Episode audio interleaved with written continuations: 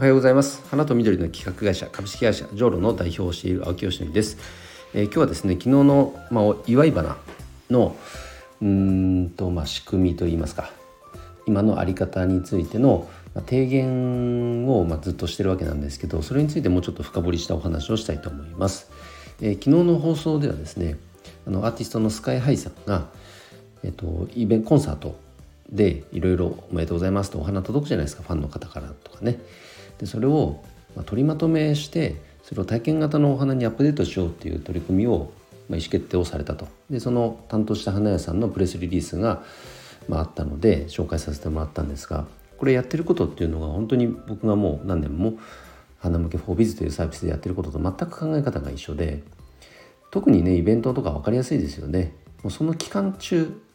としたらもうその日だけのイベントってあるじゃないですか。でもおめでとうございますっていろんなところからわーっとお花が届いたらイベント終わったらもう即回収になって回収したお花っていうのはやっぱお花屋さんも困っちゃうんですよね。そのまま廃棄されるお花もあるでしょうし。それじゃあまりにももったいないですよね。でそこにお金だって当然かかってるわけですから。だったらそれをもうちょっとなんかアップデートできないかっていう取り組みが、まあ、僕で言えば花向けフォービズというサービスなんですけれども、まあ、その仕組みについてもうちょっと解説したいと思います。うんとお祝いねしたいおめでとうっていう気持ちはやっぱり尊いと思うんですがそれがいろんなところからいろんな形で届いちゃうと現場ってすごくやっぱ混乱するんですね。でイベントとかコンサートだとあのある方も言ってましたがお花はまあもちろんのこと差し入れなんかも結構困っちゃうっていう声はよく聞きます。で場合によっちゃねはいそのまんま多分食べきれずにあの処分されてしまうものもあるかもしれませんよね生ものだったりすると特にね。これってじゃあ誰が喜んでんのってなったら多分送り手の満足だけじゃないですかもらってる側が困ってるんだったらね捨てられちゃうものだってもったいないですよね。じゃだったらもうちょっとなんかその仕組み届け方っていうのをなんか工夫できないかねって考えるのはごくごく僕は自然な流れだと思ってます。で僕の場合は植物に関して仕事にしてるので、まあ、それをお花そのお花も咲いてるものですからなんかねこの形をもうちょっとみんなが喜ぶ形にアップデートできないかねっていうふうに取り組んでるわけなんですけど大体反対意見として出るのはそのいただく側が声を上げるなんてもうなんかなんだ非常識だみたいなね黙って受け取れみたいな要はそういうイメージですよ。いただくものにケチつけるとは何事だみたいなねうんでもそれってどうなのかなと思いますよね。だって目的はお祝いする方の目的はだって喜んでもらいたいってことじゃないですか単純におめでとうございますとかその気持ちをお花とか差し入れっていう形でねお届けしてるのでつまりは相手に喜んでもらいたいわけじゃないですか。だったとしたら相手が何を望んでるかっていうのは本当に今こんだけね価値観が多様化してるっていう時代なので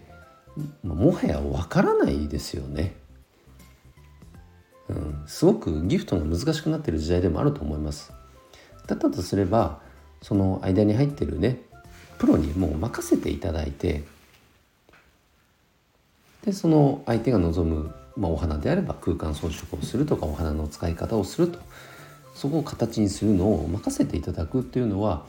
一選択肢として全然あったっていいと思うんですよ。じゃあそれを実現するためにはお花をもらう側が「すいません私は今回は、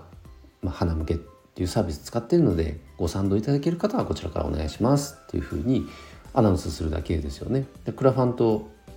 こう流れとしたら似てるかもしれないです。ただその声を上げるっていうことに対してまだまだこう否定的な感情があるっていうのはうんと早く時代が追いついてきてくれないかなと思ってます。お前が時代の先行ってるかのようなコメントするなって思うかもしれませんけど 現実やっぱ現場で困ってることが起きてるわけですからなんかね解決したいですよね。でこれは賛同していただける花屋さんもいっぱいいますのでみんなでチームとなってねそのなんかシェアを奪い合うとかそういうことじゃなくてまずは分母を広げないことには認知をしてもらわないことには、まあ、一向に広がりませんからもう花の業界もチームになってワンチームになって是非この文化をね広げていけたらいいかなと思っております。是非これを聞いていただいている花屋さんもしいたら是非一緒に活動していきましょう。よろしくお願いします、それでは最後にお知らせです。オンライン勉強会お客様の心をつかむ店舗作りの秘訣。